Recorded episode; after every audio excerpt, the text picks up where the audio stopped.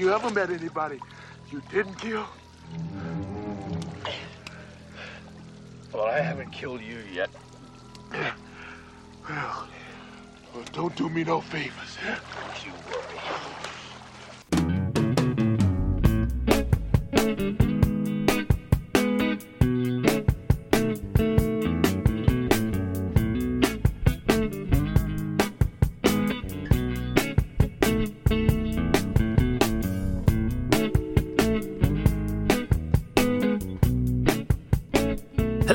Welcome to the And Why Not Summer Specials 2022. These summer special episodes from the movie podcast from the nerds who haunted themselves. I'm Stuart Moraine, and each episode for the next 10 weeks, with a week off in the middle, I'm joined by a guest to talk about an 80s or 90s action movie carefully selected from a long list the guest had to pick from. So, over the next 10 weeks, we'll be discussing, in no particular order, Lethal Weapon, Commando, Beverly Hills Cop, Cobra, Taffin, Last Action Hero, Out for Justice, and the Nick Cage Holy Trinity of Con Air, Face Off, and The Rock. To kick the specials off, Darrell Thorpe and I head back to the 1980s to discuss the Richard Donner buddy cop classic Lethal Weapon. Uh, hope you enjoyed the film talk, and as always, and if you feel like doing so, you can keep the conversation going in the comments on our socials and in the And Why Not Facebook group, or wherever you see this episode posted. And now, with an advance warning on spoilers and all that introduction stuff out of the way, let's roll the trailer for Lethal Weapon. He's a criminal's worst nightmare. A cop who enjoys the danger. No guns, no jujitsu, just bring him down. Do you really want to jump? Well, then that's fine with me. Come on. Wait, I what wanna do you mean? it. Wait I a minute. do it. What the? He was ready to retire. Now, he's gonna wish he had. Gun! Oh, oh, oh! Rog, meet your new partner. New partner.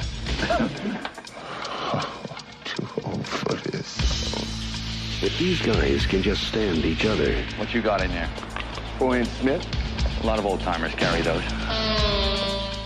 the bad guys don't stand a chance. Don't kill anybody. Don't kill anybody. I'm too old for this. Are you as good as you say you are? Nobody can touch me. Suppose we better register you as a lethal weapon. You ever met anybody you didn't kill? Well, I haven't killed you yet.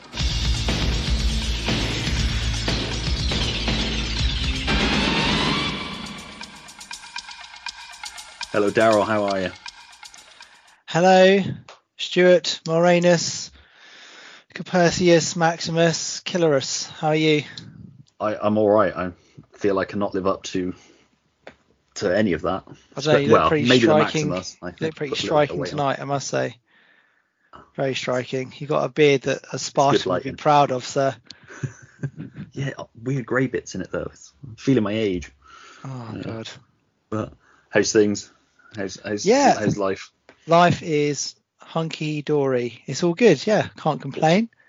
Um, I mean, we could really go into it, couldn't we? But I feel like there's enough bullshit going on in the world that without people aren't wanting to listen to this podcast for a political input on the.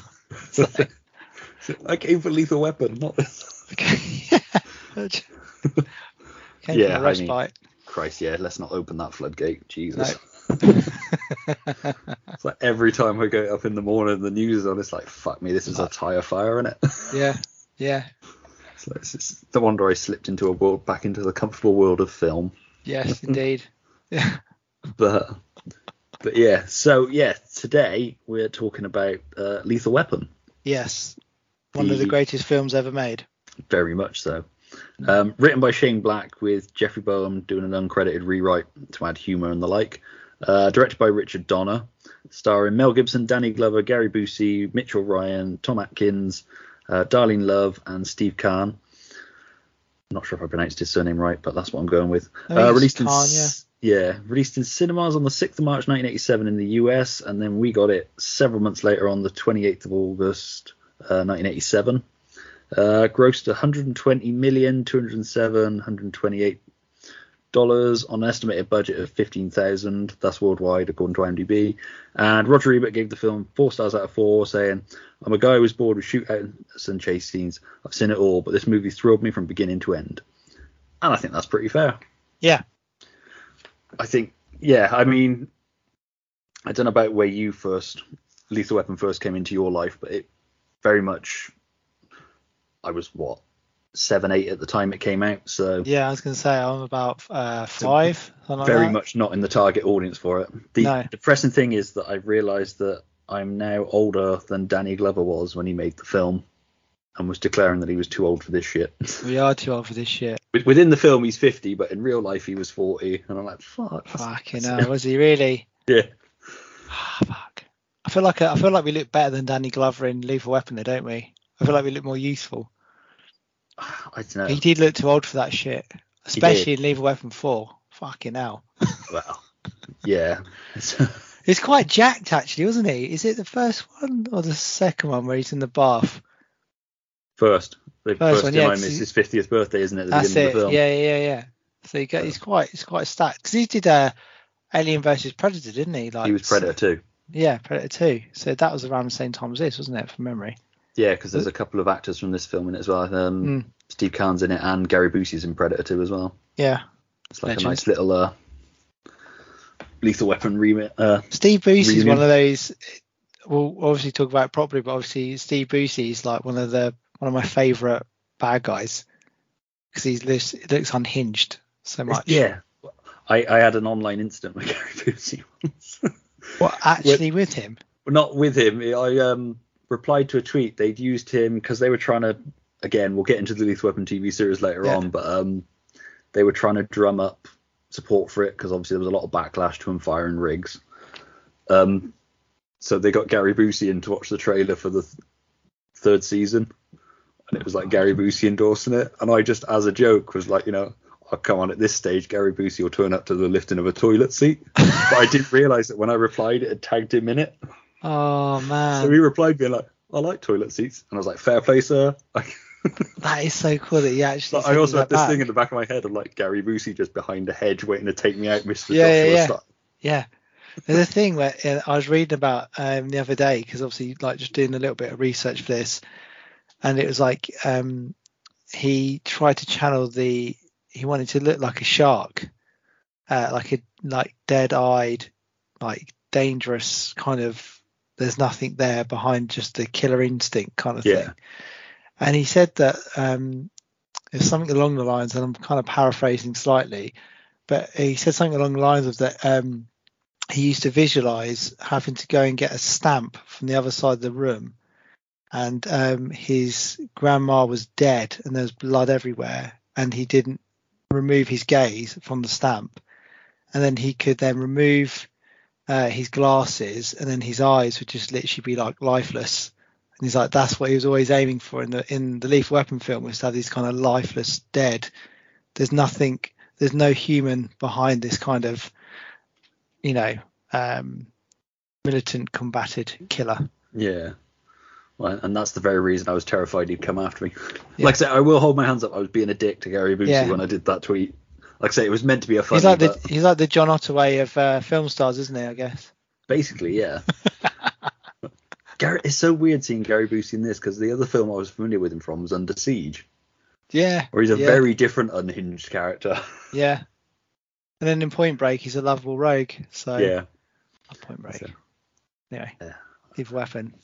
But but yeah so sort of what are your memories of first seeing it again this is one of those films i think was always there but Yeah, so I so the, here's some here's some little interesting factoids from my Lethal Weapon love. So Hank, the comic I just did I did with Tribute Press, um, is his outfit is loosely based on uh, Riggs, in that he wears cowboy boots, 501 jeans, a raggy kind of he wears a baseball top and Riggs doesn't admittedly, but then he wears a kind of the the big kind of uh, Quiksilver jacket, you know, like the kind of big 80s style, Yeah. you know, ski jacket sort of thing. And then he's got the uh, the classic mullet.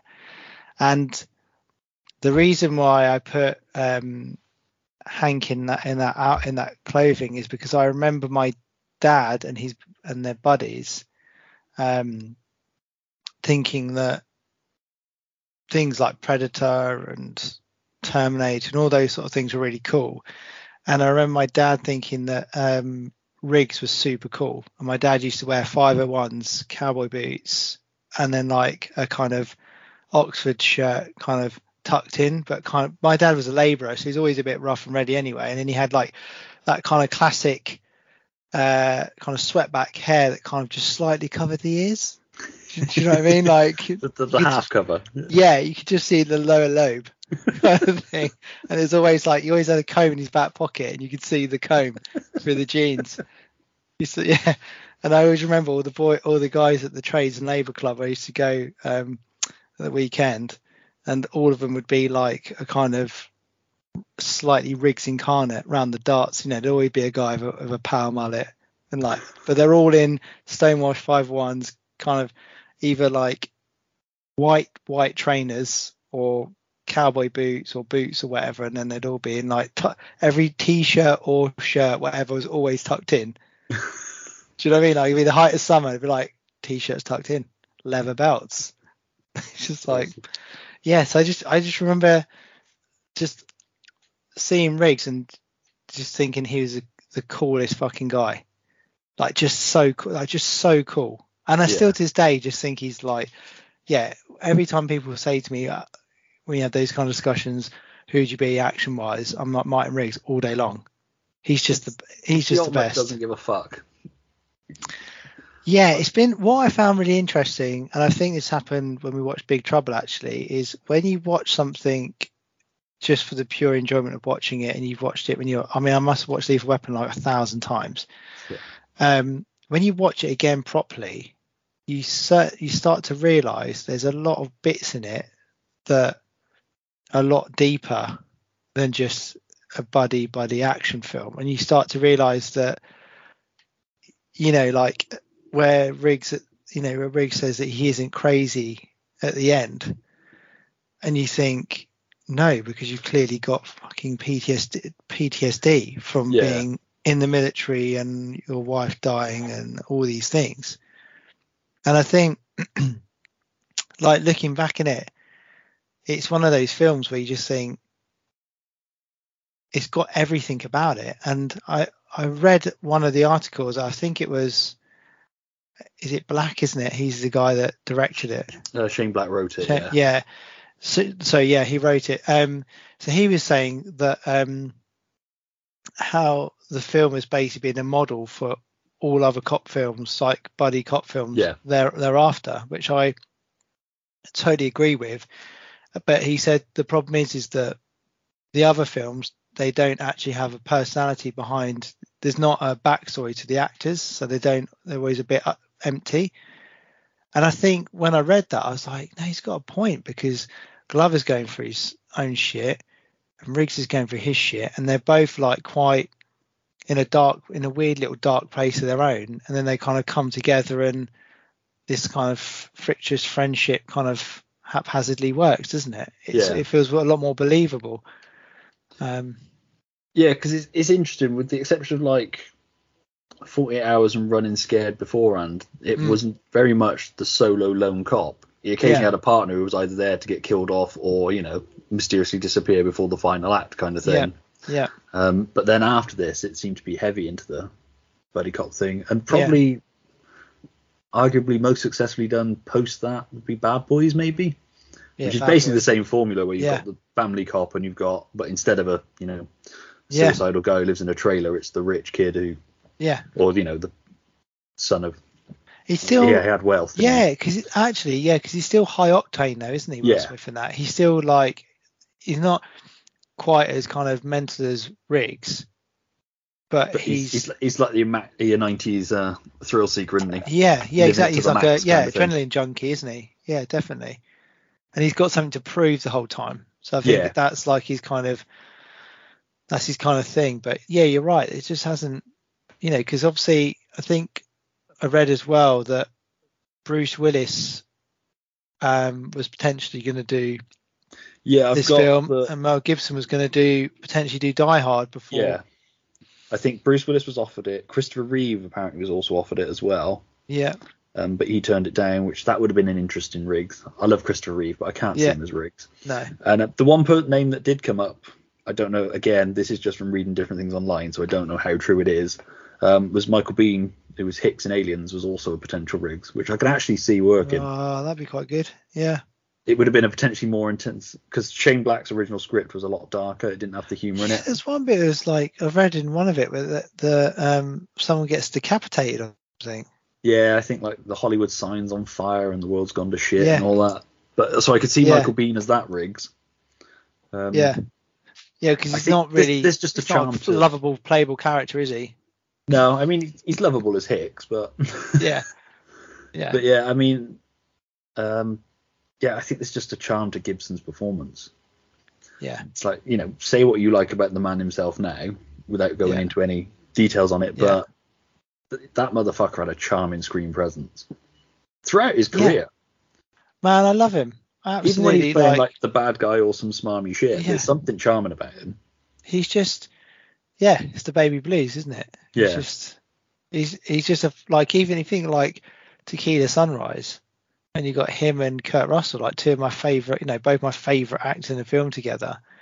And like in that he's still he's this kind of lovable rogue, this kind of you know, kind of fuck up really, but Yeah, he's just brilliant.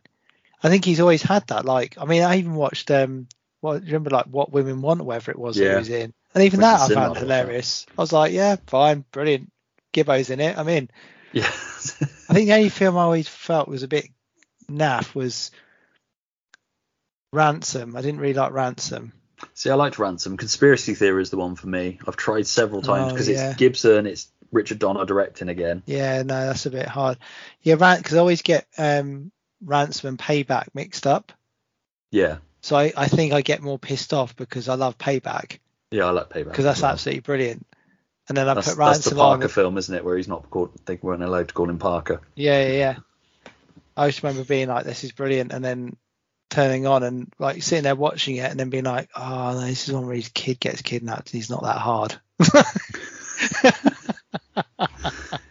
He still gets the run, jump, and slide across the bonnet of a car moment in that though. Yeah. But yeah, I mean his chemistry as well with um, Danny Glover. It's like Unbelievable. there's, Yeah. there's ro- romantic comedies where you don't get chemistry like that between the two love interests. No. And I'm not saying it's got you know Yeah, sexual undertones to their chemistry. They've just got a really good buddy chemistry. it's just yeah. I think what's brilliant about it is the how they kind of set the two characters up. You know, the whole bit where Glover tries to take him out, and then Riggs spins him round and then points the gun at him and he's like, "Oh, this is your new partner," kind of thing. And you've, you've already got this kind of, and he's like, "Already, I'm too old for this shit," kind of thing. But and like the bit where he jumps off the building with the um with Uh, this- the the jumper, the suicidal the suicide jumper. So they seem they set all these things up where Danny Glover's getting more and more worried. like that scene the between fuck them where he gives him his gun. Yeah. He's like, you know, do it, do it. It's like put it under your, put it in your mouth. You might Yeah. go through your ears, kind of thing. yeah, yeah, yeah. And just that realization that he has. Hey, oh, okay, No bullshit. You want to kill yourself? Oh, for Christ. Shut up! Yes or no? You want to die? Yes or no? I got the job done. What the hell do you want? didn't answer the question. Oh, what do you want to hear, man? Do you want to hear that sometimes I think about eating a bullet? Huh? Well, I do. I do. I even got a special one for the occasion with a hollow point. Look, make sure it blows the back of my goddamn head out. Do the job right. Every single day I wake up and I think of a reason not to do it every single day. And you know why I don't do it? This is going to make you laugh. You know why I don't do it? The job. Doing the job. Now that's the reason. You want to die? I don't. I'm not afraid of it. I ain't afraid of it. Here, take my gun. Don't nibble on the barrel. Pull the trigger. Go ahead, pal. Be my guest. Go ahead if you're serious. You shouldn't tempt me, man. Put it in your mouth. Bullet might go through your, your ear and not kill you. Yeah, under the chin. Yeah, yeah, yeah, under the chin.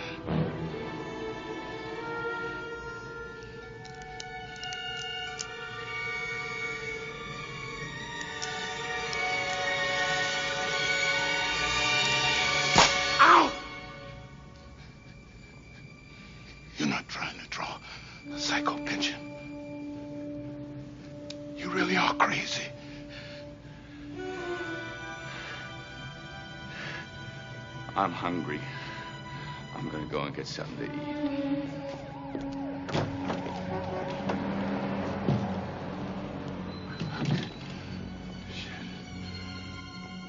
Oh, God. There's Yeah. some great. I mean, Gibson when he's like trying to kill himself when he's looking at the picture of his wife. Oh in that God, with the gun. That's yeah. some of the best fucking acting I've seen for a scene like that in anything. Yeah, yeah, yeah, Just the whole, you know, where he realizes he can't do it. yeah. And he just can't. Yeah, and he's kind of choked up, isn't he? And he's just lamenting over it, and and I think it's the, it's that point. I think when I like was rewatching it that I kind of took a bit more stock as to like what what's going on here. It's not that he's a, a crazy action. He's not like a Schwarzenegger kind of guy that can just or Bruce Willis that's just happy to like run into stuff and blow things up and be completely fearless. It's that he just wants to he wants to die, but he can't physically Yeah, can't do understandably do it to himself. Like he That just was that was quite a nice addition. I thought they did in the TV series, where the reason why he couldn't kill himself is because his wife would be ashamed of him. yeah And I thought Yeah. that was quite a nice character beat. yeah I mean, it doesn't need to be said in this film, but obviously with No. the TV series, you got more to yeah build on. But again, like I say, we'll come to that sort of later Yeah. on. But but yeah, I mean, it's massively 80s. But I love that Kelly from Cheers is in it briefly yeah before yeah. she dives off the building. But- yeah, I think yeah, there's just it's it's one of those films that's packed, isn't it? It's super packed with um kind of like you say, like she she kind of die, dies at the beginning and then you're kind of then flipping in and out of the Glover um Mel Gibson kind of how how that all kind of gets started. You then got like shootouts in the Christmas yard and that whole thing going on as well. That scene's great as well. That introduction to Riggs. Yeah, I love it where he's carrying out a hundred dollars. yeah, Again, it's a scene that's been overplayed in different variations in other films, but it's just the way he's like, "Shut up, man! I'm losing count." One, two, three, flip. and one, two.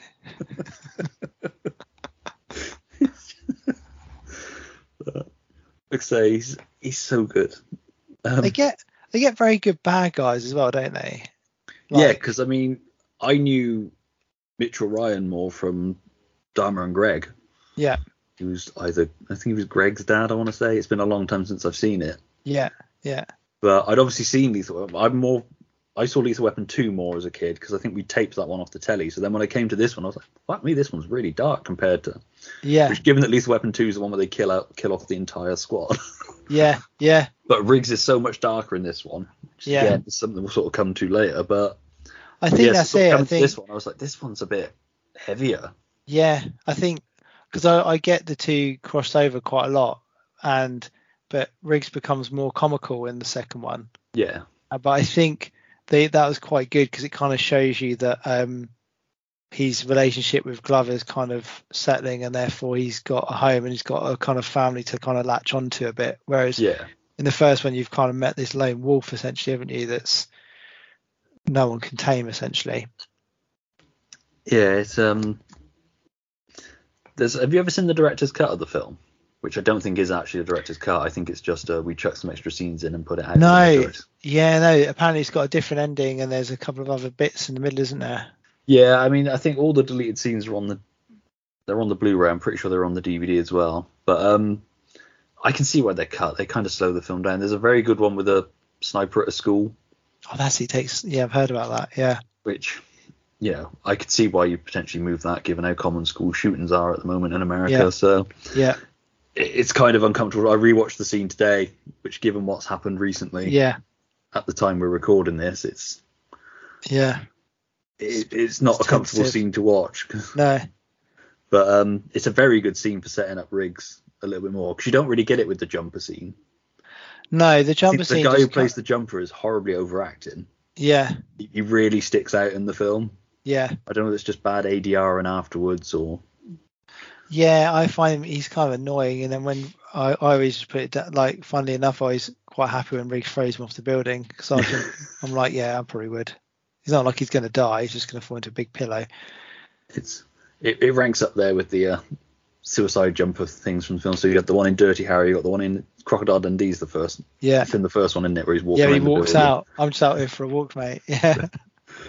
which which has got the horrible thing where he finds out he's gay, and that's what makes Crocodile Dundee nearly fall off the building. Yeah, but, yeah, yeah, yeah.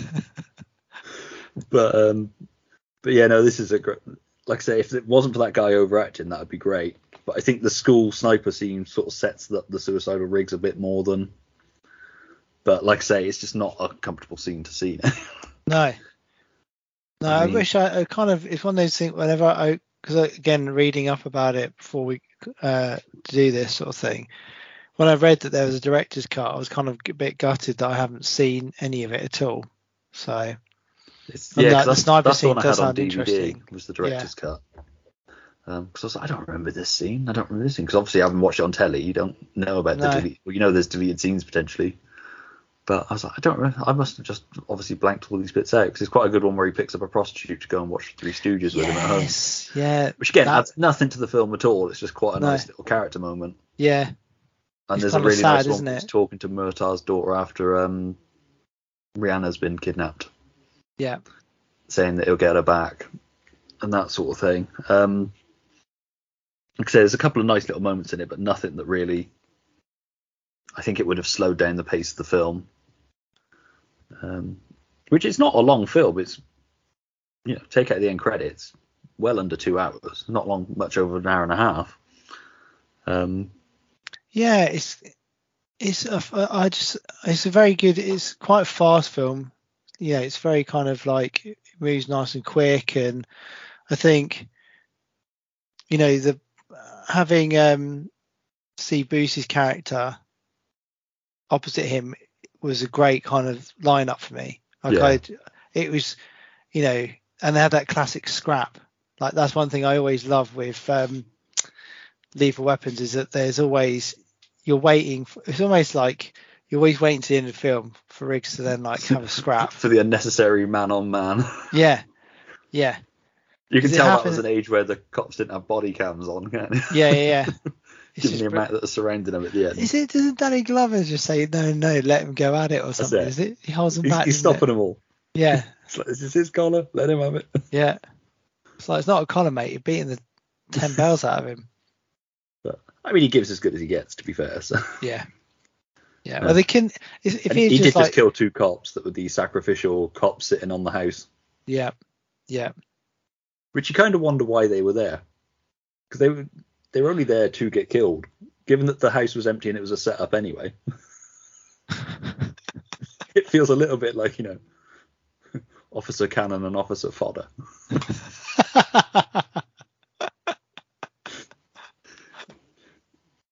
I was just waiting for one of them to be like, you know, after tonight, it's retirement all the way. yeah, yeah, yeah. That's a that's a classic, classic thing, isn't it? In films, or like parody films, anyway. They'd be like, "Yeah, been here." It's like the guy from um, Die Hard. Is it two or three? Die Hard two? Is it the one where they're at the airport?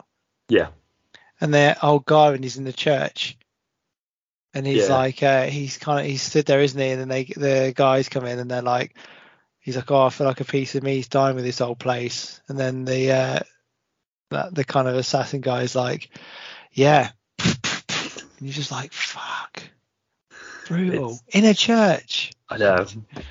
Die Hard 2's got some really uncomfortable scenes in it that really Yeah. take you out of enjoying that film. But yeah um, but yeah, I mean, there's there's a couple of things that haven't aged well in this film, like you know Murtaugh trying to put Riggs out after the house explodes. Yeah. When he's trying to pat him down and Riggs is like, "What are you a fag?" yeah. It's like, That's "Ooh, classic that's, a bit though, rough. There's, there's a couple of like racial bits, and there's a weird bit where um um Murtaugh suggests that Dixie was in bed with Amanda, and Riggs is like disgusting but okay. It's like, is he disgusted because Oh, Dixie was a yeah. prostitute or because it was a lesbian thing? yeah yeah yeah oh yeah It's like I didn't I'm pick up on it's that. because she was like a prostitute maybe, but yeah like I say, it's just little things. Like I say, you can go through any 80s or 90s movie with a fine tooth comb and be like, yeah, this this, this this is wouldn't fly today. inappropriate It's not as inappropriate as a lot of other films I've seen. No, no. I watched uh was it Smokey and the Bandit Yeah, maybe about maybe last year, and that is bad. it's just bad. It's a good film, but it's just fraught with problems. Yeah, like I say, you can. I've not got time for those hot takes on 90s films that you say No. occasionally see pop up on, No. or you know, all the people that are like we should cancel Friends because it's like it's like it ended 10, well, nearly 20 years ago now. It's like just, Yeah, yeah. Get over it. It's fine. Move on. just let it go. It's a piece of its time. It's not like I say, there's there's worse things out there you could be going after. But I do love the shooting range scene in this as well. Yeah. Well, I think that's again. There, it's another point where you, it's kind of,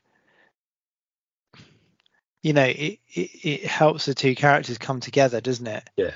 Because it, it you know, like at the beginning, Murtaugh's kind of um his view of Riggs is shot. He's just like, I've got this maniac who's on a death wish. I'm about to retire. I'm too old for this shit. That's Like, it. Murtaugh feels like a guy who's just trying to get through the job to retirement, yeah, doesn't I he? just I've literally got a few weeks left. Like, please, can we just, you know, and then and then obviously Riggs is like, they're they're uncovering a huge drug ring, and he's he's almost just like, oh, can we just, fuck man, you know, that, that's I I feel his pain. Just like I just I've almost made it, and I Yeah. haven't, I haven't been shot. I'm not dead. Like I just I'm ready to just you know, It's like, to li- why are to you putting me with this asshole? yeah, yeah. it's just the way Riggs is sending the target further and further down. He's just like do do do do do do. Yeah. but then I guess when they do that, it's, again, it's that when they have the shooting range, he starts to learn that he's, you know, ex-military and all this sort of stuff. So it's kind of, he knows he's not completely, you know, a psychopath that's got a death wish. He's there's something a bit more there, isn't there? Yeah, when he's talking about like the shot he took that like one in ten people, well, there's only ten people in the world that can take it after he's been to the Murtaugh family meal. Yeah, They've yeah, this yeah. really nice thing that he tells this really dark story and goes home.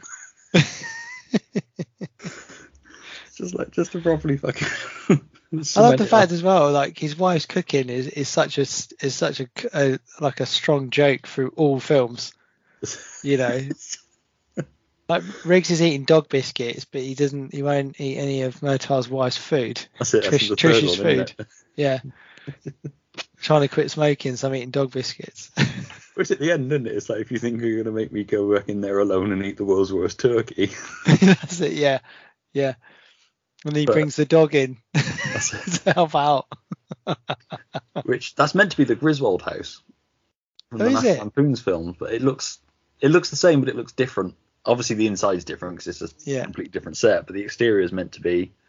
I believe that's the one they use in the TV series as well, but it's a different house for the Murtaugh house. I think the neighbour's house is the Murtaugh house from the film. But um, It's yeah, it's, it's kind of weird seeing that, that little National Lampoon's connection. Uh, given that National Lampoon spoofed this film as well Yeah. with a Loaded Weapon One. Um, Did that actually? I haven't actually ever seen that. Because it, Well, Loaded Weapon One. yeah, did that actually come out? Wasn't it Emilio Estevez and Samuel Jackson or Yeah. something? It did. I think it's on YouTube to watch in full. I loved it as a kid. I've never gone back to it because spoof films I always found hilarious as like 13, 14, Yeah. that sort of age. Yeah. Like Naked Gun was the funniest Oh my God. Yeah. Naked Gun was the best. Well, that was, But um, some of them I'm always scared to go back to because you know you remember me in hysterically in your head, but then so I watched the trailer for Loaded Weapon One just to try and rejig my memory of it, and I was like, this trailer's not very funny. oh god. But I know as a kid I found it hilarious. That's a bit, bit all like all the Naked Guns, the police academies. I remember there being a huge swath of like those kind of comical cop kind of Yeah. parody dramas, wasn't there? A parody cop film, sorry. Um, but yeah, no, I never saw, I never saw that, and I, and I was kind of, I don't think I'd ever go and watch it because I like Emilio Estevez and I like um, Samuel Jackson. I don't know if, although it sounds quite cool, I don't know if it would be. No, I might rewatch it this weekend. I didn't want to rewatch it before this because I didn't want to be like, you know, and then that bit in Lethal Weapon where they zip up Jon Lovitz in a body bag. Like, what the fuck is that? It's like, Yeah. no, no, that was Loaded Weapon One. Sorry. Although- I mean, this film's got like comedy. It's got some great lines in it. Danny Glover, like with uh, Dixie, where he's like all dressed up and no one to blow. and um, Mel Gibson, where he's like, you know, after they Mr. Joshua shot him in the drive-by, he's like that was the guy that killed her. Tom Atkins' character from the helicopter. He's like, how do you know? It's like I never forget an asshole. and obviously the classic that I always like to use sometimes is you know is let's do what one shepherd said to the other and get the flock out of here. But it's I got think some, I mean Shane Black. I don't know how much of that was Shane Black and how much of that was um Jeffrey Boam doing the uncredited comedy pass on it, but it's just such good jokes in it. I think, yeah, it, but they could deliver it Yeah. because they always had, to, and that, my favorite bit about it was always the saxophone. That was always my kind of little signal of like something funny's happening or something corny's happening because it go down there, wow, wow, wow, wow, wow. Well, that was um Michael Kamen's idea with the score. I love Michael Kamen. Um, yeah, Eric Clapton doing the guitar was Riggs, and uh, it was David Sanborn doing the sax, and that was meant to represent Murtaugh. Ah, that makes sense. So that's why the saxophone is very like wow wow wow wow. Uh, you Yeah, know, a bit yeah. Seinfeldy. Yeah, Like yeah. that. I love that though because It very always, much conveys the uh, I can't believe I've got to put up with this fucking shit. yeah, yeah. So, But, but, I think yeah, that's, that makes it. I think that's kind of going back to our point, like the beginning when we're saying it's kind of it sets up all the other kind of buddy cop systems. Is it's all those little bits that just help kind of solidify this film together to help those two characters. yeah, You know, like do you remember? I think it, I can't remember if it's two or three when there's a big shootout in the road, and then um, Murtaugh's got is in his boxes for some reason. Oh, what's he doing? Like Riggs wants a distraction, so Riggs is like, "Oh, strip down to your boxes and uh, that- run." that's the fourth one, isn't it? With the guy with the flamethrower at the beginning. Yes, that's it. Yeah, create a distraction. but the thing is, like, this crazy thing's going on, and then the sax comes in, and I always find that hilarious. It's just like you can take a really crazy scene, but you can be like, "This isn't serious."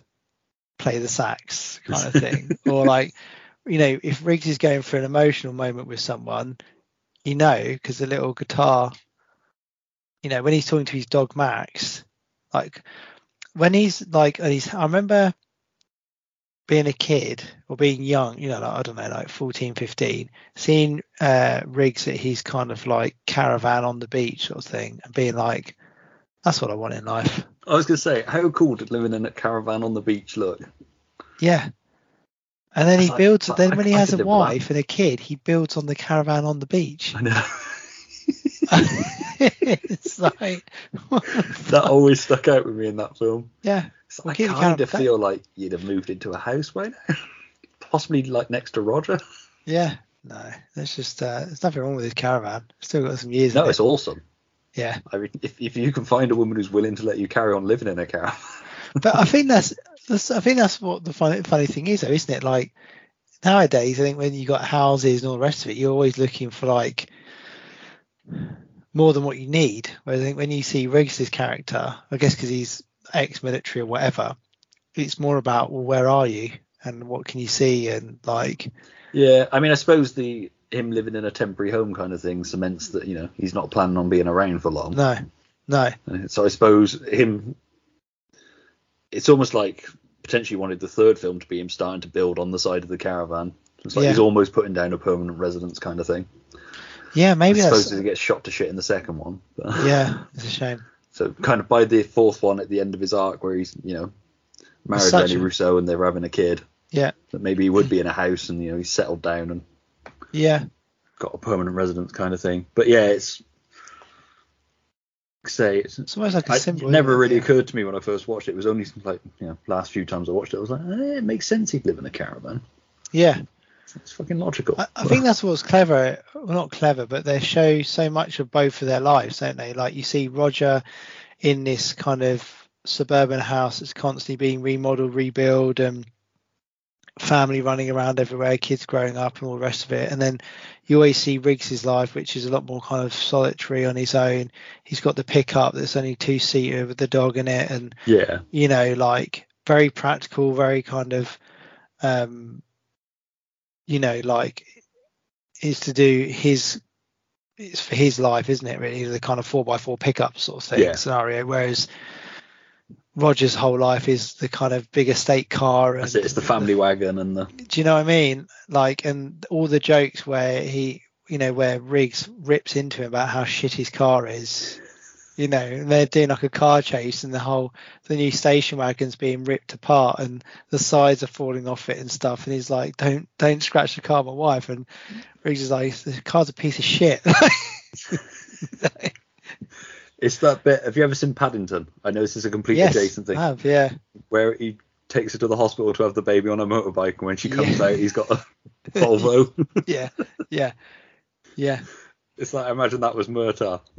Well, that's that's what it's like, isn't it? Like I know um, with another kid on the way, me and my wife kind of sat there, and I was like looking at the other day. I was like, "I need to want a people carrier now." She's like, "Why do you need a people carrier for?" I was like, "Well, there's not much room in the car as it is with all of his crap in it. Like if there's another one, it's double the amount of crap. do I need a people carrier? Maybe. Before you know it, you've got a nine-seater. yeah. you're like you're like Just for Cliff going on Richard. holidays, you need like a little mini wagon. Yeah. Yeah, that's it, isn't it? They've got the old roof boot. yeah. That's it. Gone off topic here again. Sorry, everyone. No, that's all right. It, it, it fits. well. I like Murtaugh's journey as well in this. I mean, it's more subtle than Riggs's. But I find- Murtaugh sort of, I you know, found it he, he just wants to give it all up, but then once his family's in danger, Yeah, I found Murtaugh's character was kind of like Riggs's character develops over four films. I know we're not talking about the other films, but he, his character develops, and when he comes in, he's kind of a young gun. I kind of feel like Murt, I, I, I like Murtaugh's story that he's retiring. A part of me wishes that he was retiring for a reason, because when you get to film four, you're like, why the fuck are you still a cop? yeah. Because is he retiring in this one, or is it? Yeah, yeah, he's like, I, oh, he's getting close to retirement. Then in the second one, is the second he is reti- he yeah, is retiring. So they have the cake and stuff, don't they? And then obviously he clearly doesn't retire because then there's the third one and the fourth one. And a part of me feels like, uh, and I guess to some extent, when he wrote the first film, he probably wasn't thinking I'm going to write a second film and a third film. So you you no, won't, that's what I mean. you So won't build that in. within this film is quite nice for Murtaugh, just him. And I like that Murtaugh's the one who's responsible for um, Mitchell Ryan's character's death. So they they Yeah. get one each kind of thing. It would have been very Yeah. easy to give it all to Riggs. Yeah, and- Let's not forget that Murtaugh gets the hero kill in Lethal Weapon 2 as well. Yeah. yeah. Um, Riggs was meant to die at the end of that film, wasn't he? Yeah, which I thought was quite interesting, and I'm glad they didn't kill him because I think that would have been a. I mean, it would have been a good ending, I guess, but I don't know if I yeah, could have if you weren't going to go for a third or fourth film, then I mean, I don't like when characters are like die anyway. I always feel it's a little bit like I'm being Hmm. cheated out of a better ending. Yeah, it's a bit of an easy out, isn't it? It is. It's, I mean, it works in some things. It worked like in Alien 3 with Ripley Yeah, and that sort of thing. Because you kind of like, how much more shit can this woman go through? I mean, she has a hard life. Know, it's, I mean, Alien 3 is a very different film with a, other Hmm. its own problems, but yeah, uh, they get worse from there on, in my opinion. To be fair, so yeah. Like I say, well, sort of briefly on the side, Alien 3 would be great if it wasn't for the fact it shits all over aliens. yeah, By going, like, you know that family dynamic you invested in? Yeah, we killed them. yeah, It's like off screen as well. It's like great, fuck me. If you watch it in isolation, it's a really good film.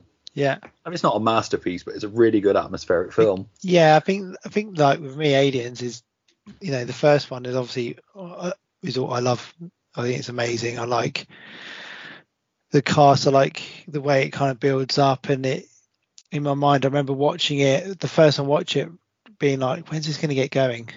You know, and then it suddenly gets going, and you're like, fucking hell, and it just You're like, like, when the fuck is this going to slow down a minute? Jesus. yeah, yeah, yeah, exactly. And then as it kind of gets on, I think like the more and more films, the, the fact it's probably what I mean, it's the name of it, isn't it? But there aren't many alien films or you know extraterrestrial UFO films, however you want to kind of label them. I mean, I know they're in the sci-fi Yeah. genre, but that do it as well as Alien. You know, No. like the, the special effects, the designs, the character designs, the plotting, the scenery, Like, and there's such an intense uh, mood in those films. It's ridiculous, you know. And uh, I think going back to kind of Lethal Weapon, I think when people start those sort of franchises and they they get they almost get like the first kind of real stab at what can we do with this? You know it's a bit like with alien and and uh i'm not going to compare the two because they're completely different but i guess my point is is that you can you have you get to explore it for the first time so everything's original Yeah. Whereas I think when you watch films like say like Bad Boys or Point Break or whatever, you're you're constantly comparing in the back of your mind like I've I've seen this sort of thing before. It wasn't as good as that one, or, or that's Yeah, not that's as good as that one, or you know you're you're always constantly comparing thereafter, aren't you? It's quite tricky. You don't trust me at all, do you? I tell you what, you make it through tomorrow without killing anybody, especially me or, or yourself, then I'll start trusting you. Fair enough.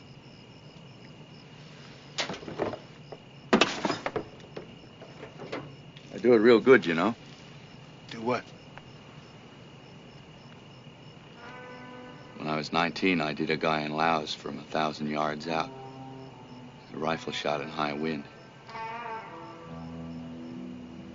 Maybe eight or even ten guys in the world could have made that shot.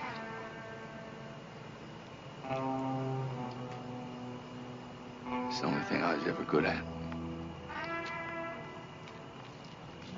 I'll see you tomorrow.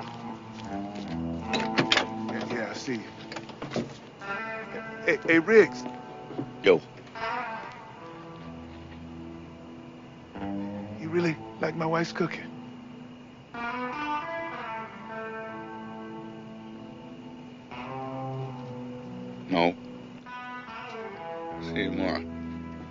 Say, this one, I think because it was a trendsetter, like I say, it suffers slightly. The jumper scene is very similar to a variation on the Dirty Harry one, where Dirty Harry just shoots the guy off the roof instead of going up there, kind of thing. Um, but I mean, obviously we're looking at it in hindsight as well. We weren't there when it came out, kind of thing. But it just feels fresh. Yeah, It, it feels. It walks that nice line between LA noir and buddy cop movie in a way that they don't quite capture in the sequels. Possibly Yeah. towards the end of Lethal Weapon 2 when the shit hits the fan and you know Riggs realizes that they were responsible for them killing his wife and they wipe out the entire squad. yeah, So it goes a bit but even then it's very the action's upped. yeah, um, Because again, this is an action movie, but it's not very action heavy. It's I think the action's there. Again, though, it feels- feels at it in realistic, as well. doesn't but it? Yeah, like when um, they're being shot at from the helicopter, and you you kind of think to yourself, it, it just like it just feels a bit more like like Die Hard is great, right? But it's over the top action the whole Yeah. time. Like it's it's like it's and I love Die Hard a bit, so I'm not even gonna I'm not ragging on it in the slightest. But I guess my point is is like that's an explosive, all out killing bad guys kind of action like proper action film. Like it sounds like Schwarzenegger films, like they're just gonna like say, hardcore. Commando. Yeah, And Commando's the first one where they were like, you know, the story doesn't really matter much. no, we just had to kill some. It was like at pulsating action, you're getting the kid back, you know.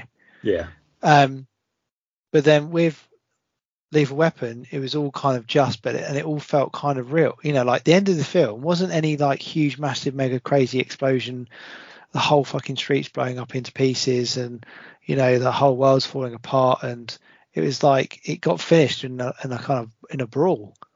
yeah, You know, and a believable brawl. It wasn't like any crazy, crazy kind of martial arts. It felt like two militant kind of men combating and yeah. It, it looked like you know that thing in your head when you think if I ever have a fight, it's going to be like a fucking Van Damme movie. yeah But- But it's very much like that's how they start fighting, and then it very much comes down to the Yeah, yeah. Then you're just knackered, isn't it? Just, it's just rugby tackling like, each other and because Riggs does that so well. Like he's never like in all of the films, but you know in this one, like when he's uh, putting his arm back in the socket and things like that, he's not a tough guy. Really, like he is tough, but he's not like well, he he doesn't put.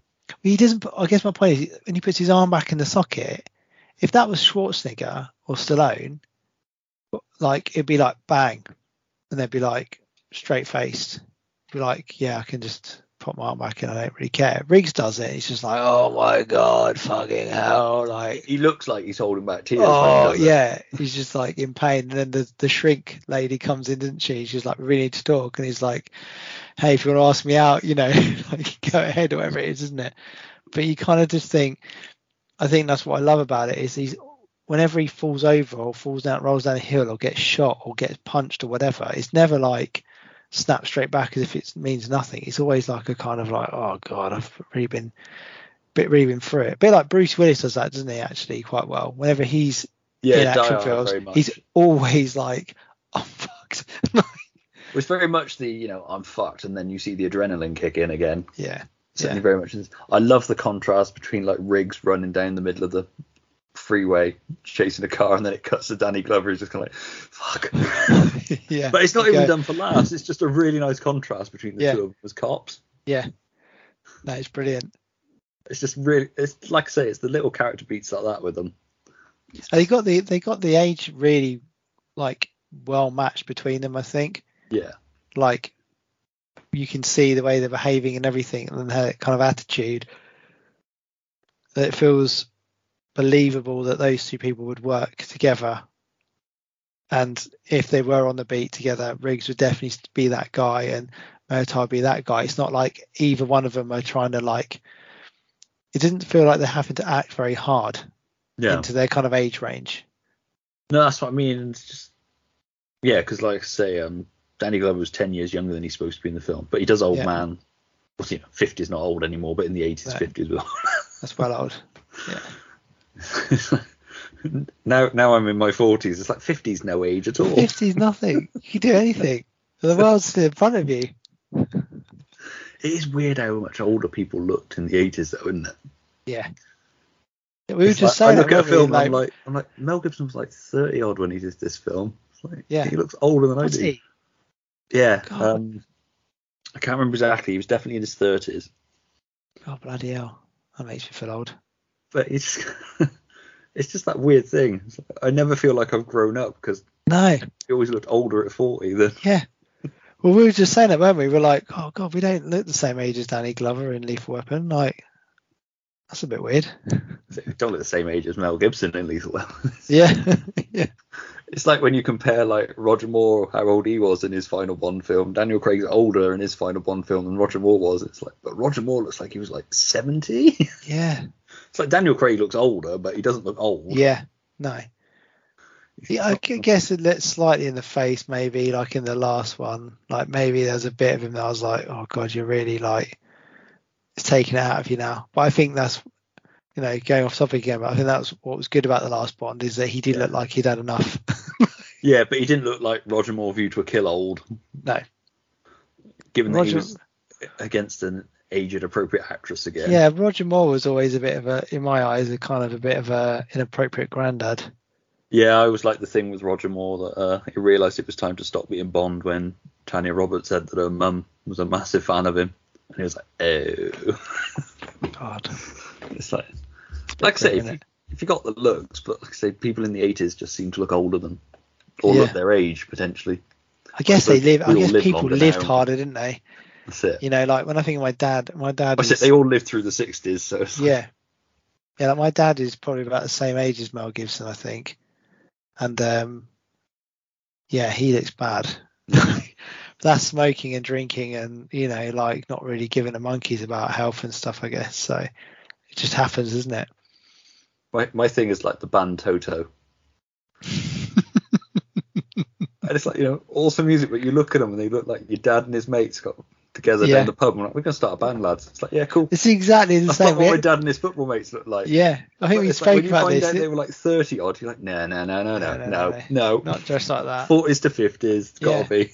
because I think we remember talking about this when we uh, spoke about um, Big Trouble last time because John Carpenter and his mates uh, did the theme music, didn't they? And the music video, they're all in like cardigans and stuff, like just sat there like Yeah, again, it was jamming like your dad and his mates. Yeah, big time. like, we've been down the pub, we played some pool. Let's go break out the keyboard. Yeah.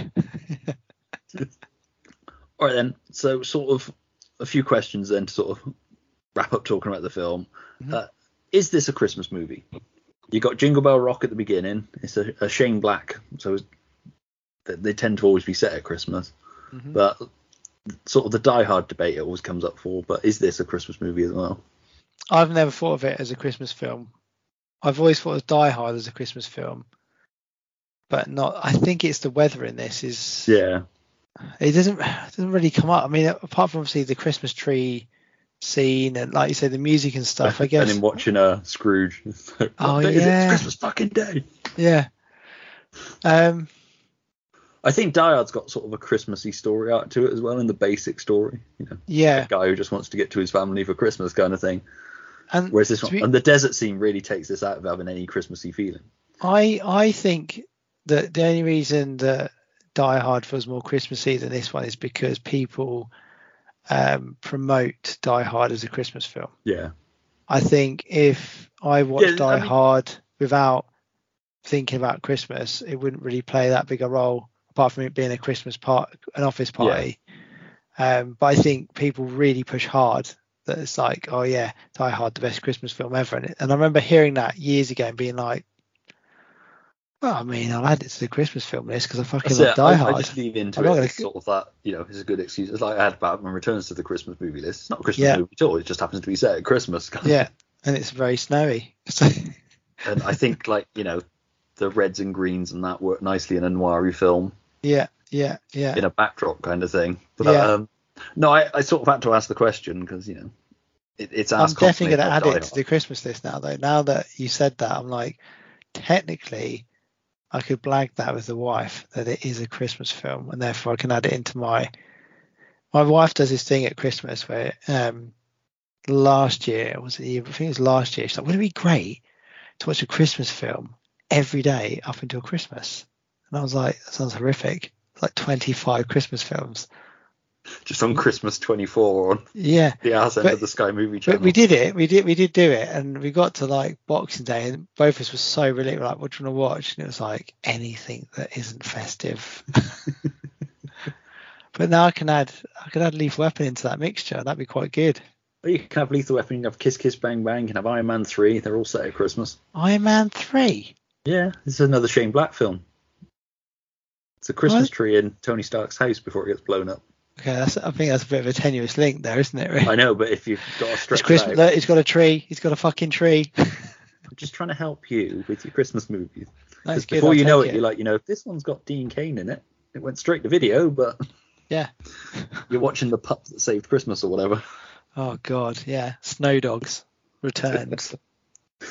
But but yeah, no, like I say, it has that tenuous Christmas link. So, and if Die Hard's considered a Christmas movie, I thought this one deserved a fair consideration. no, I has any similarities to Die Hard? It's got Michael Kamen's score. It's got um the actor uh, Grand L. Bush. Uh, he's one of the uh, Agent Johnson. oh yeah. that isn't Rob B.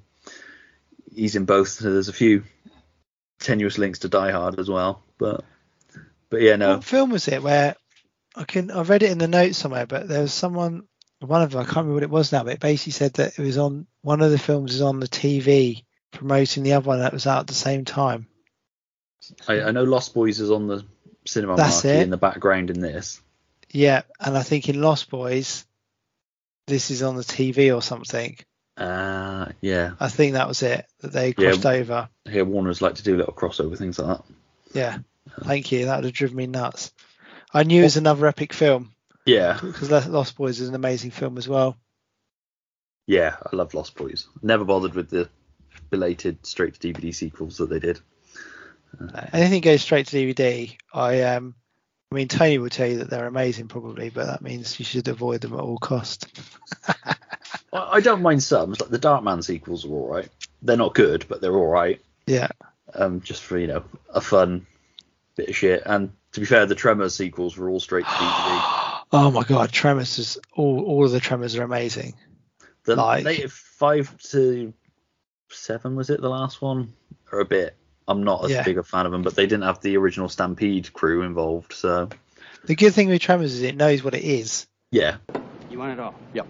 He wants it He all. He wants it all. Beautiful. all right, congratulations. Maybe a nice six footer to put it under, huh?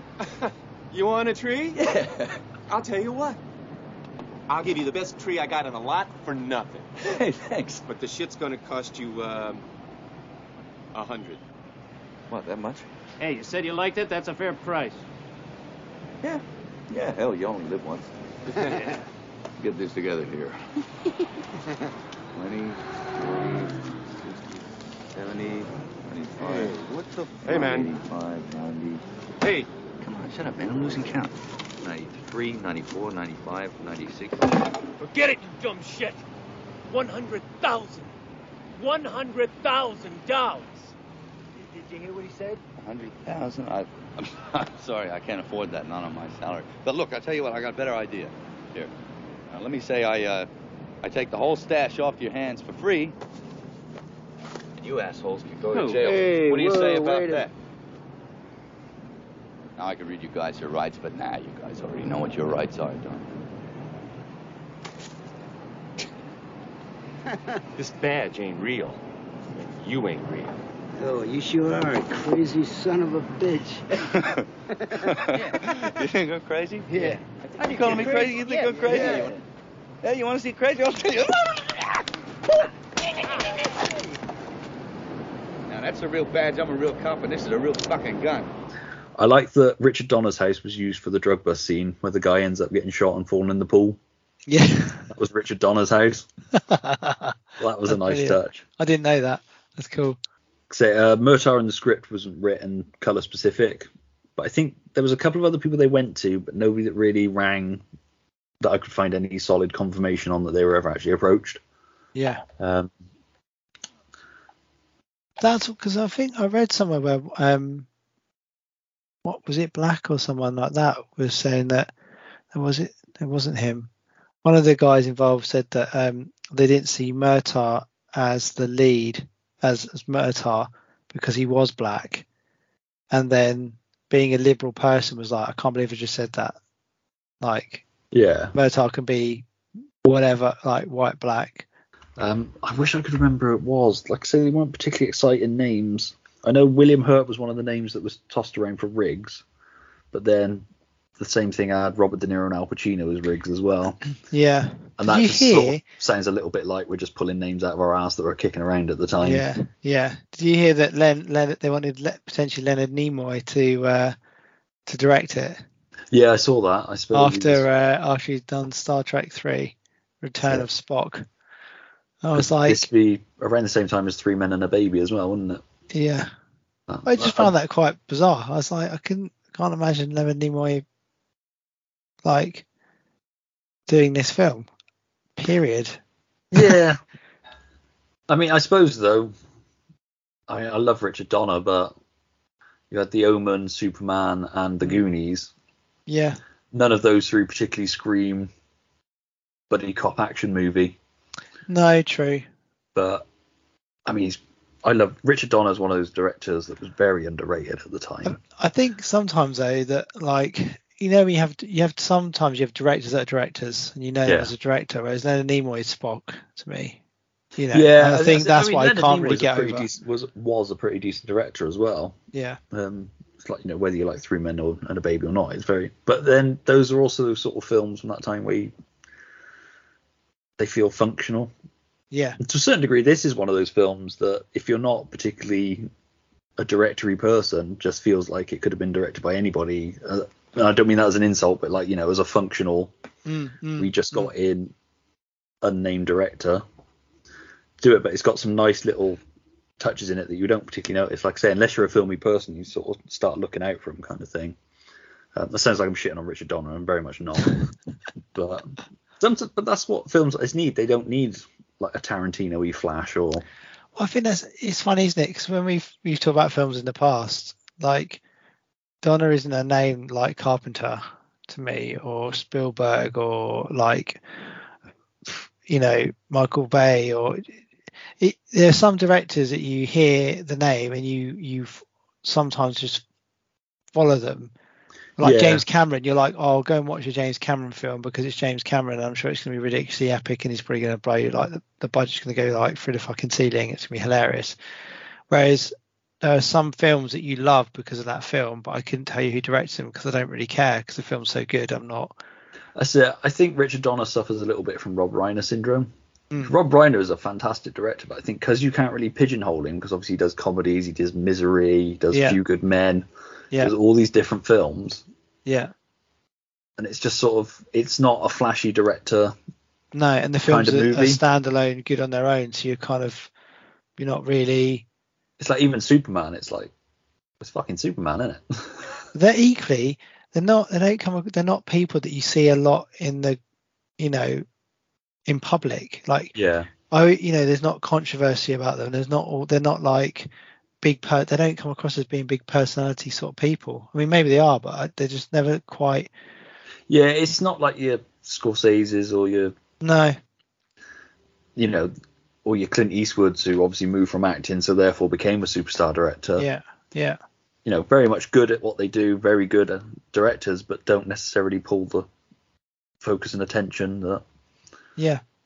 it- it's not like now where you know a Tarantino film is sold on being a new Tarantino film. The- Christopher new Christopher Nolan film is sold on being the new Christopher Nolan film. Yeah. It's like what's it about? It's like who gives a fuck? It's Christopher Nolan. Yeah. we'll watch it based on that first, and you know, Yeah. story second, kind of thing. Um, I'm not saying that's right or wrong, but um, all right. Is this the best Lethal Weapon movie? There's, there's four to choose from. In in your opinion, No. No. Well. Oh fuck. See, I, I think two's an easier watch. I love number two because I like the I like his character in it because he's a lot more you kind of he's kind of more self assured and you're not trying to do character development so much in Yeah. number two. Well, so yeah, I feel 'cause like you've a lot more you've gone fast. on the arc, haven't you, with Riggs? Riggs, you could argue that this film's got the same thing that RoboCop has. Is that by the end of RoboCop, Murphy's gone on his journey and his arc is Yeah. complete. So any sequels, you have to reset him a bit. Yeah. And they kind of do that a little bit with Lethal Weapon 2 with the discovery that they killed his wife and then obviously they kill Patsy Kensit as well, Yeah. which kind of resets Riggs a little bit. Yeah, and then and then I guess thing is too it's that the fact he's going you learn more about his past and equally then he kind of gets to closure on that film after Yeah. Ha- having vengeance essentially. I love I know it's annoying but I do like Leo Getz Yeah. in the third one. I find Pesci's I I remember when it came out I remember seeing a video cover where he's like that like kind Yeah. of squeezing in between Glover and uh That's the third one. That's the, I had that poster on my wall. I got it from. Yeah. Used to go in the video shop and take whatever posters they had in the free posters. bin. such a cool such a cool image. I had like Lethal Weapon 3 and Peter's Friends. It's like I had no interest in Peter's Friends. I just thought it looked cool. Yeah, yeah, yeah. But I did like Getz and um Lethal Weapon 2's got one of my favourite.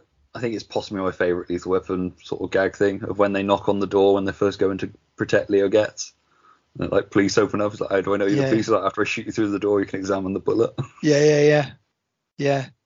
I love it. And then he's like ordering he's ordering all the food and stuff, isn't he? Just like It's fucking all it's the free. card. It's free, it's free, it's free. It's not free. Put it back.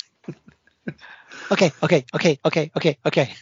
And you know you've seen Lethal Weapon 2 if you can't go through a drive-through without thinking in the back of your mind, they fuck you at the drive-through. Yeah, yeah. like every time I've ordered apple pie with a McDonald's drive-through, been like, I know it's not going to be in the bag. Yeah. Like, but at least I can do They my Joe Pesci in the thing. It's because they know He's they so can't be good. bothered to go back. Yeah. He's so good. I think he just adds because he just Leo Getz adds that weird extra dynamic, doesn't it? He kind of Yeah. always brings those two more firmer together because they just hate Leo. Yeah, because. But then Murtaugh gets him to sell his house, which I never got. And he's like, I can't lie to you. This whole world may have been smashed in a drug raid. Come upstairs, I'll show you the bathroom. There's been some reconstruction. yeah. A bomb went off in the bathroom. Someone got shot in the garage. I got to give you complete confidentiality. I got to give you complete confidentiality, or whatever it is. Yeah. I love the career arc of Leo. He goes from like you know Laundra. a, a launderer for the mob or for the um South Africans to Yeah. an estate, a real estate agent to a private detective in the fourth one. The private detective has that she has that patch. It's when his face is all scratched up. Chris Rock's like, when are you going to learn? No means no. It's like, "It's a cat.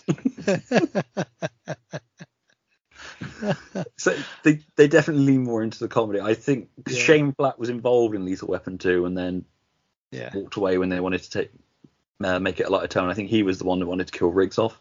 Yeah. Which the end of the second series of the TV series, they do kill Riggs off.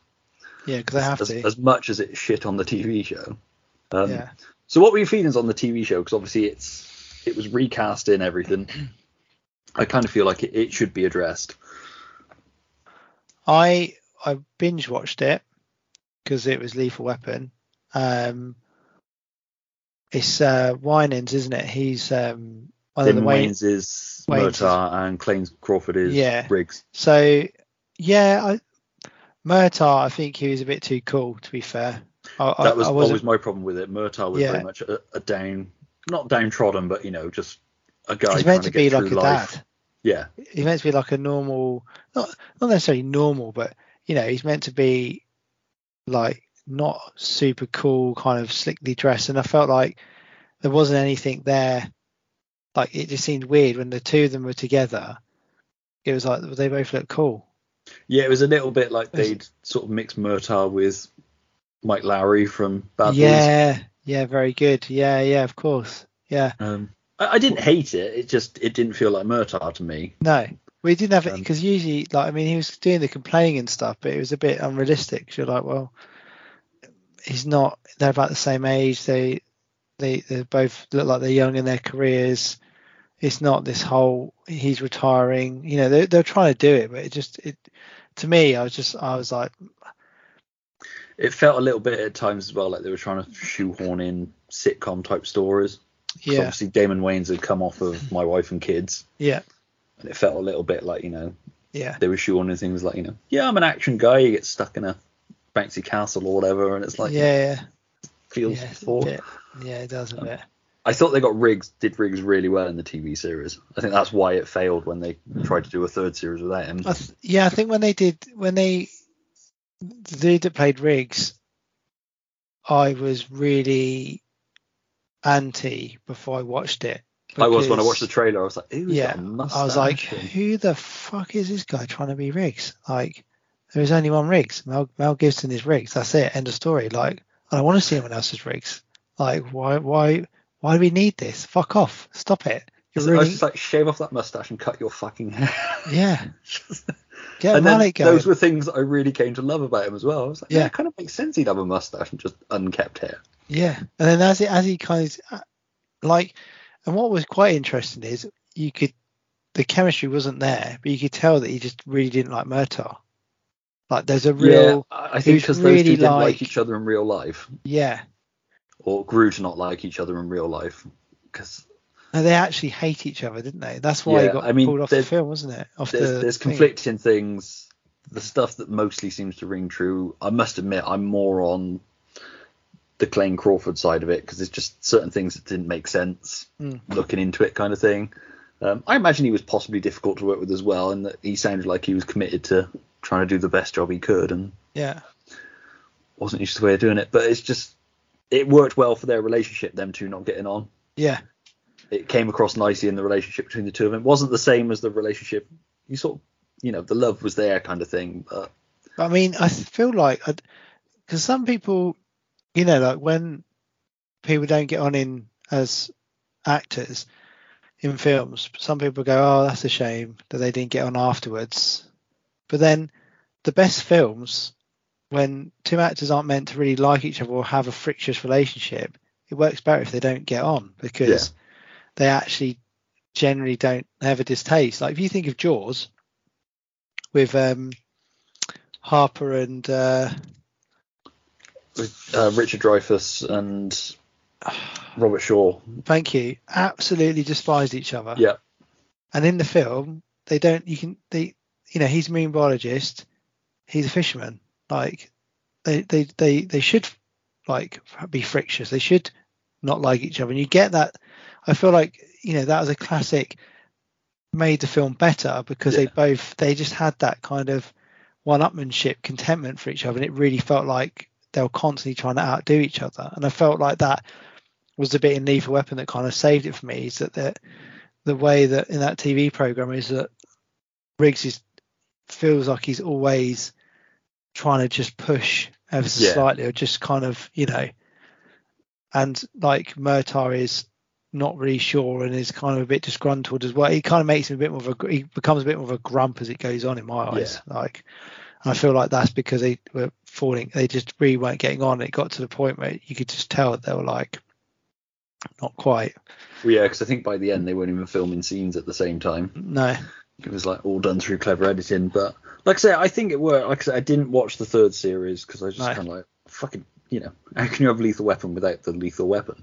Wasn't it like Seann William Scott? Seann? William Scott, which again, nothing against him. I love Seann just- William Scott, but He was I was like, instantly in just a bad situation. I was like, well, I saw it come up saying that, oh, you know, I saw the the kind of um, thing on was it Amazon or I think it was on Amazon. it's on Amazon Prime, yeah, the Yeah. first two series. Yeah, it kind of came up and it was I was like having a look at it sort of thing. I thought, oh, and I read that Seann William Scott was in it, and I thought, so what? Like, so who's he now? Like, is he surely can't be Riggs because Well, yeah, because originally he was going to be Riggs, then he was going to be Riggs's brother that we never heard of, and or Riggs's cousin, and then like just make it a different character. But I don't understand why they did. They did like, I mean, we all talk about this all the time, don't we? And about all different franchises, but why the fuck do they need to do that? I, I don't. Let, let's let's try and bring someone else in. Like let, maybe he could be an estranged brother or an evil twin. It's like really, fucking hell! Like just flip the Like I say, a if, bit. if Clayne Crawford had decided he wanted to go, fair enough. Do what you can to save the series, but Mm. if you're firing the dude, just be kind of like, got to cut our losses here. Yeah. Damon Wayans was clearly not interested in doing it anymore by that point. You can tell in his performance that he's bored shitless. Yeah. Um, which there's quite a good interview with Clayne Crawford where he's like, he thinks that you know Damon Wayans was sold the same crock of shit that he was, but you know what it was going to be, and then when he gets there and finds out it's not what it's going to be, Yeah. um, I mean, like I say, Damon Wayans is great and stuff. Um, Yeah. I mean, like he- he's really the last was it?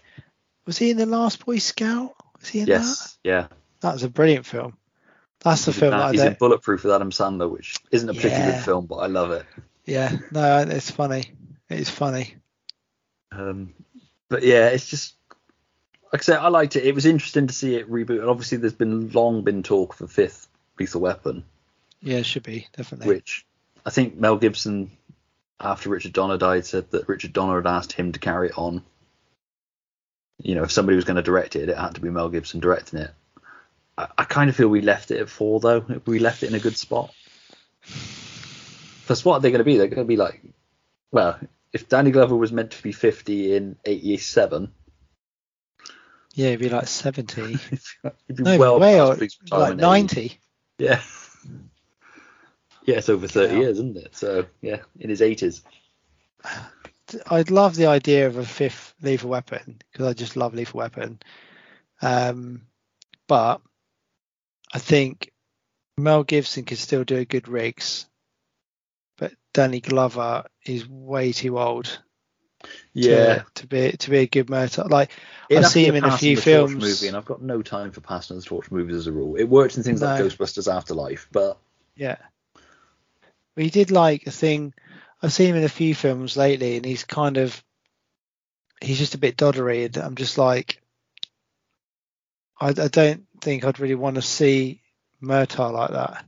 yeah. You know, I just I I I I can't understand. The only way they could do it in my mind is like what are they like retired or something, and then it. they They'd get, have to be retired and either, you know, running a private detective agency or. yeah, or they get It'd have to focus on back the kids, wouldn't they? Yeah, or maybe like thing Leo gets Murtaugh's grandson and I can't even remember what kids they had at the end. yeah. But like the kids, I mean, there's interesting things you could do with it. Like you know, a female Riggs would be quite interesting. Who's fucking crazy. Mm. But you wouldn't have that lethal weapon dynamic if Rene Russo and Mel Gibson were still alive in the continuity. It was did you driving watch? Did you watch the last uh, Jay and Silent Bob film? the reboot one. Yes, where Yes. he Kevin Smith's daughter's in it. Yeah. and it's just like this is the worst thing you've ever done.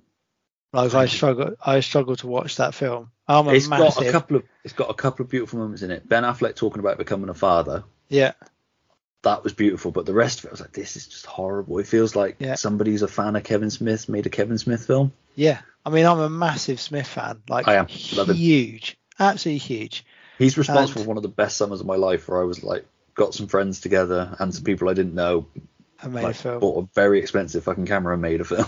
Yeah, well, that's it though, isn't it? It's like even though nothing ever came of that film, yeah, you know, we edited together and we showed it in local cinemas and that, but it, you know, Did it? clearly, clearly, I'm not out fucking hobnobbing with the rich and famous now. no, well, but it was just an amazing experience. harsh. Well, obviously, you know, I'm slumming it in the world of comics. yeah, I'm with people who are making comics so they can make movies. I'm on to Yeah. all of you fuckers. Despite what you say. But yeah, I guess my point is, is when I watched that, I was like, this is why you never have like a, you know, like a, an old franchise that then has their kids come along and somehow slot their kids kids in doing the jokes that they were doing, because I mean, this is where I guess I sound old. I think the problem I had with the Smith thing, Kevin's that the Smith film was that either his jokes were too old and outdated and not funny anymore, or his kids' jokes were too young, and the two just kind of didn't quite flow or click together. And I think if you had a lethal weapon where it was like Regan Murtaugh's son or daughter, or say like you know, because Chris Rock was obviously um, marries Murtaugh's daughter Yeah, he marries Rianne, doesn't he? fourth one, isn't it? Yeah. Um, and he's like wants to fill his shoes and everything. Even if you had, you could probably do Chris Rock and Riggs, but then I'd It- watch it- Chris it Rock all- and Joe Pesci. yeah, yeah, That's, that's the movie I want. It's a I- bit like it's the Indiana Jones and the Kingdom of the Crystal Skull, isn't it? It's like we left Yeah. Last Crusade at such a nice point, and it's like now you're bringing me this. I don't hate Kingdom of the Crystal Skull; it's perfectly fine. no, But I it's liked- not, I did it's like not a it, great actually. There's nothing about it that was like, oh, I'm really glad they no. brought it all back just for this one. I remember them. I remember when they said they were doing it, and I was excited because I was like, "Well, I just love Indiana Jones films," and I was like, just excited for the fact there's another film. And I remember then kind of getting about halfway through it and being like, "Hmm, they haven't really done anything new with this. There's not. It's obviously like moved on a bit, but not enough." And then at the end, when Shia LaBeouf gets the hat, Yeah, like, "Oh don't fuck you do it. don't you fucking do it? don't even. Luckily, they knew better and they gave Harrison Ford the hat off him. But this is my concern with the fifth one. Is that you're going to ignore the fourth one because you know Mm. people invested in the fourth one whether they liked it or not. And I did like that he finally married Marion and that. It was quite a nice, Yeah, again, unnecessary, but it was a nice cap off at least for the character. yeah, but then he's yeah, but he's like you say, his life's all kind of become like you said. He should have really had a house in that one, Hmm. you know, because Again, though, has. Indiana Jones belongs in the 30s and the 40s. Mm. Once you take him 50s, and obviously this new one's going to be the 60s. It They're just feels like another man one? at a time. Yeah, there's a fifth one.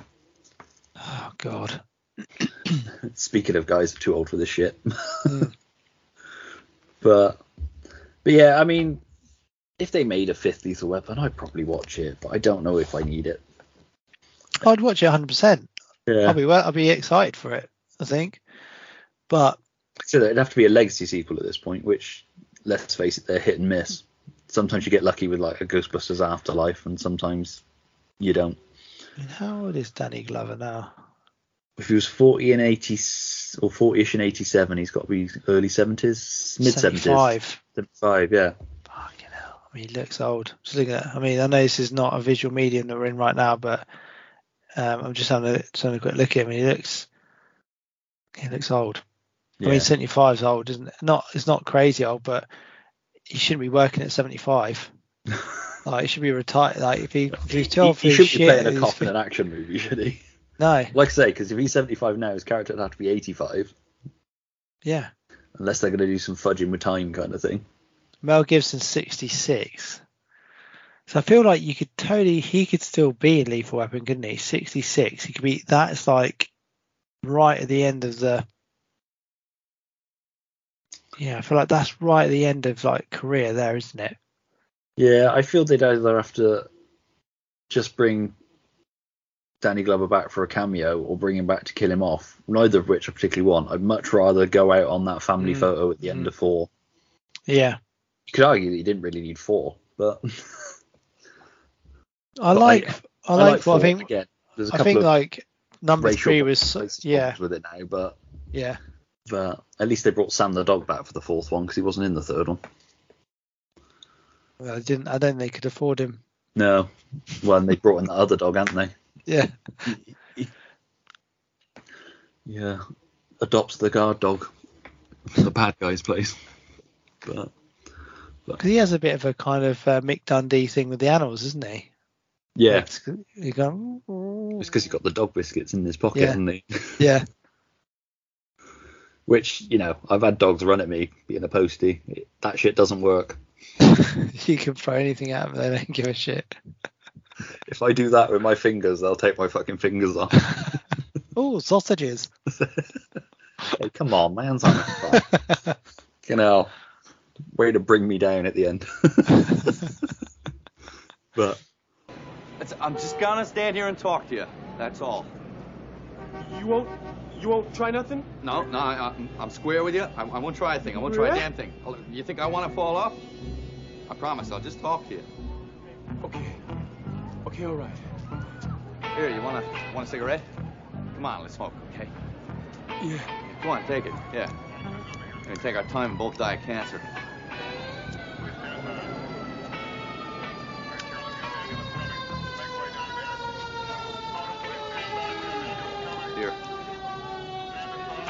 Hate you to leave without me. Hey, what are you doing? Oh no. What are you doing? See this key? Bye bye. You're crazy! Now you can jump if you want to, but you'll be taking me with you, and that makes you a murderer. Okay? Come on, let's go You back. bastard! Yeah, you'd be killing a cop. Now, Yeah, on, I've been son. killing a psycho nut Yeah, cop! psycho, but I'm still a cop. You coming in? Come on, I'm going in. Fuck you! I'm jumping! Do you really want to jump? Do you wanna? Well, then that's fine with me. Come on, let's do it, asshole. Let's Wait a do it. What? I want to do do it. mean? Wait I a want to do it. What do you mean?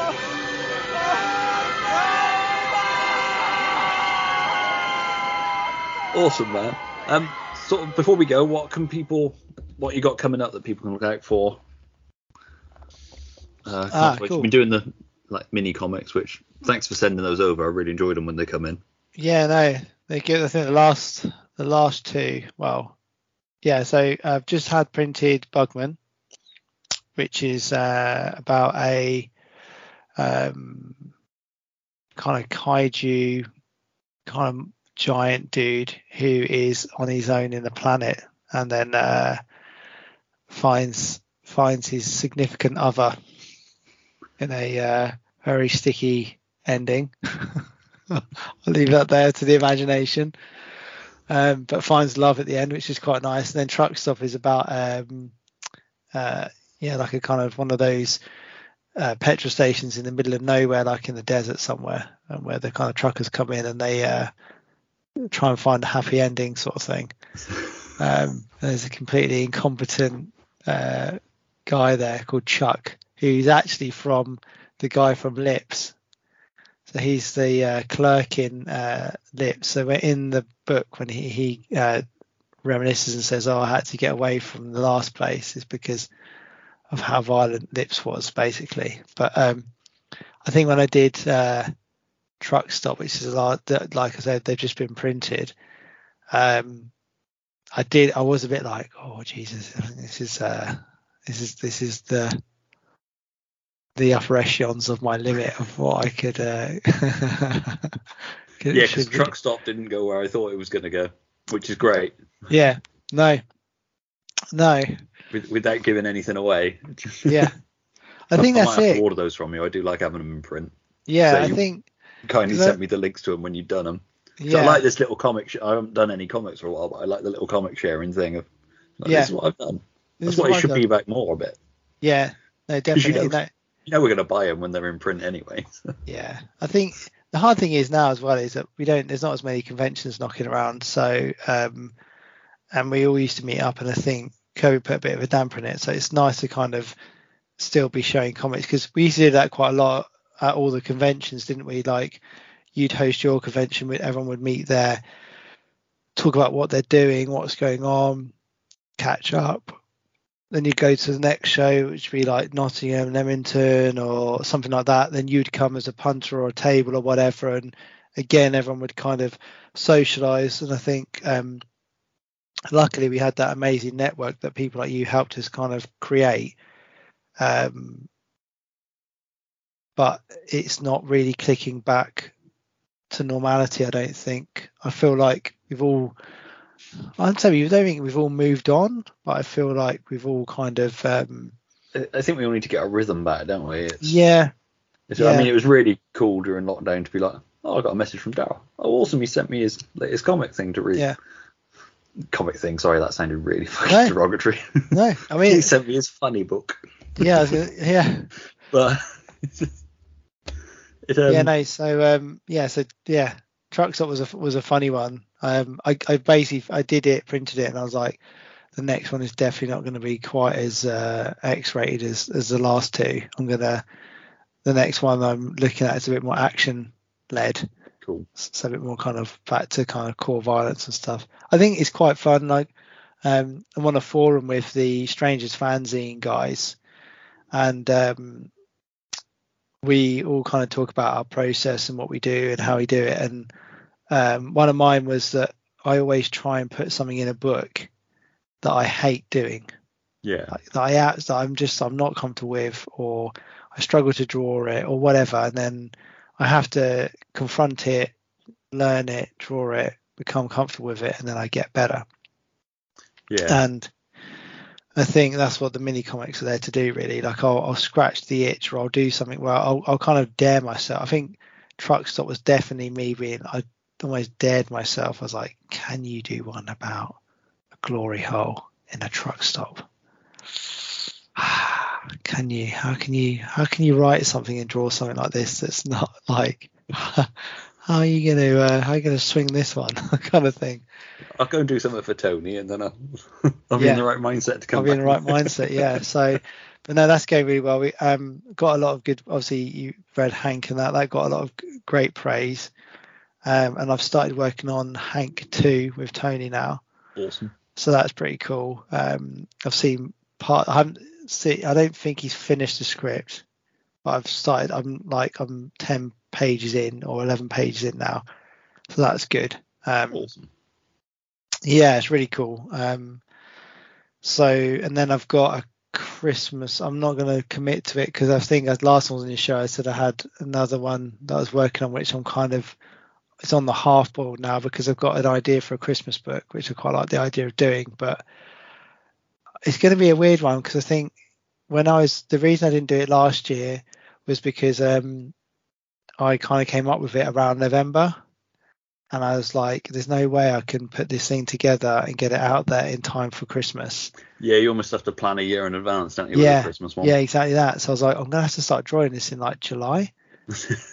when you're feeling Right. the least Christmassy. Yeah, when it's like 30 degrees outside and you know everyone's kind of it's hot and sticky and all the rest of it and it's you know and I'm gonna be there drawing like snow scenes and you know trying to get in a festive spirit in the middle of the year it's gonna be a bit weird so I was it, it's in my mind like I'm like I've got I've written the script I've got the ideas for it um I did approach Tony on it and just was like what do you think? And so I'm getting his kind of feedback on it and like what his kind of thoughts are. And because why the way I kind of work really with with the tribute guys is um like I I just do, obviously I do my own stuff like the minis and that but I found it really handy to kind of float stuff over to them like ideas and sketches and stuff and be like do you think this will work? Or like how can I flip this dy- the dynamics in this like with like truck stop for example when I was talking to Tony about that um there are a few points in it where I was like, oh, this is going to happen, that's going to happen. And he was like,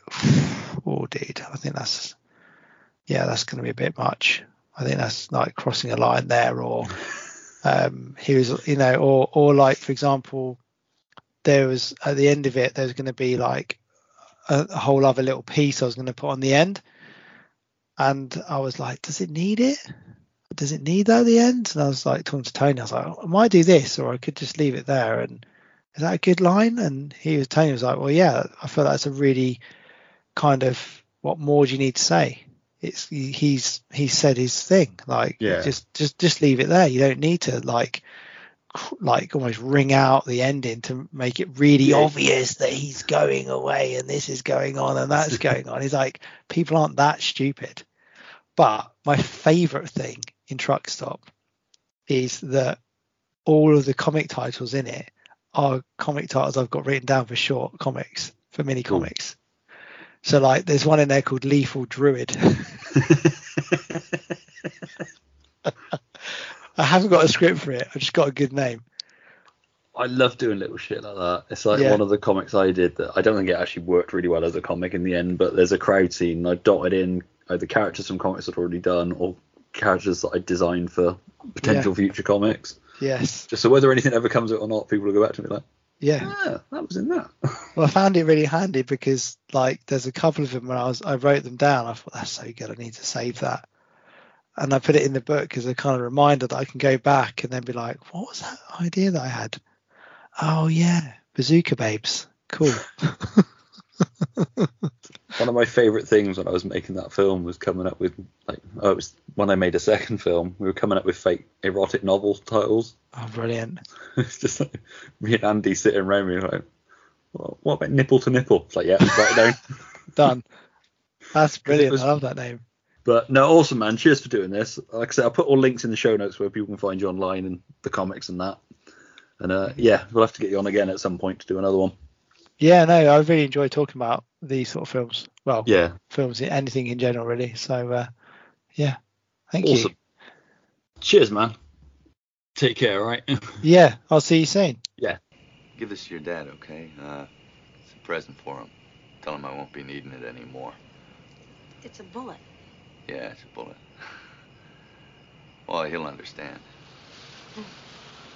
Hey, you want to come in? We're, we're building. No, I well, I gotta go. You having a nice Christmas, though, okay? Okay, you too. Right, bye. Bye.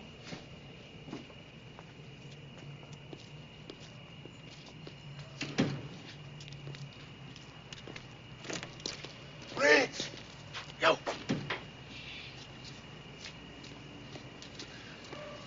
After all we've been through, if you think I'm gonna eat the world's turkey by myself, you're crazy. I'll tell you a little secret. What? I'm not crazy. I know. Oh, good. Let's eat. Hey, you know something? Well, I, I think your daughter kind of likes me. If you touch her, I'll kill you. You'll try. Hey, you mind if I bring a friend? Of course you bring a friend.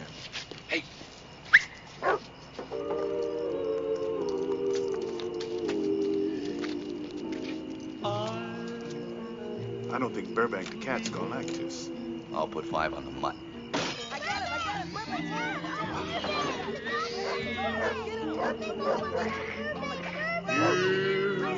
I'm too old for That was Lethal Weapon. And why not? I'd like to thank Darrell for joining me on the episode to talk about the film. Be sure to check out his comics and more on his website. I'll put the links in the show notes. If you enjoyed this episode and be bothered to do so, please give the episode a share and tell your friends about it. And why not give the series a follow or a subscribe over on Acast or wherever you've listened to this episode. Or don't, it's up to you. If you've missed any And Why Not episodes so far, you can find them on our podcast channel over on Acast or on our website at hauntednerds.com or wherever you get your podcasts from. And if you like looking at lists, we have an And Why Not list over on Letterboxd as well, which has all the episodes we featured so far on it. Join us back here next week when I'll be joined by Damien Edwardson to discuss Beverly Hills Cop. But until then, this has been a Nerds Who Haunted Themselves production, and I've been Stuart Moraine. Thanks for listening, and remember, you're never too old for this shit. Bye for now. Let's do what one shepherd said to the other shepherd. What? Let's get the flock out of here.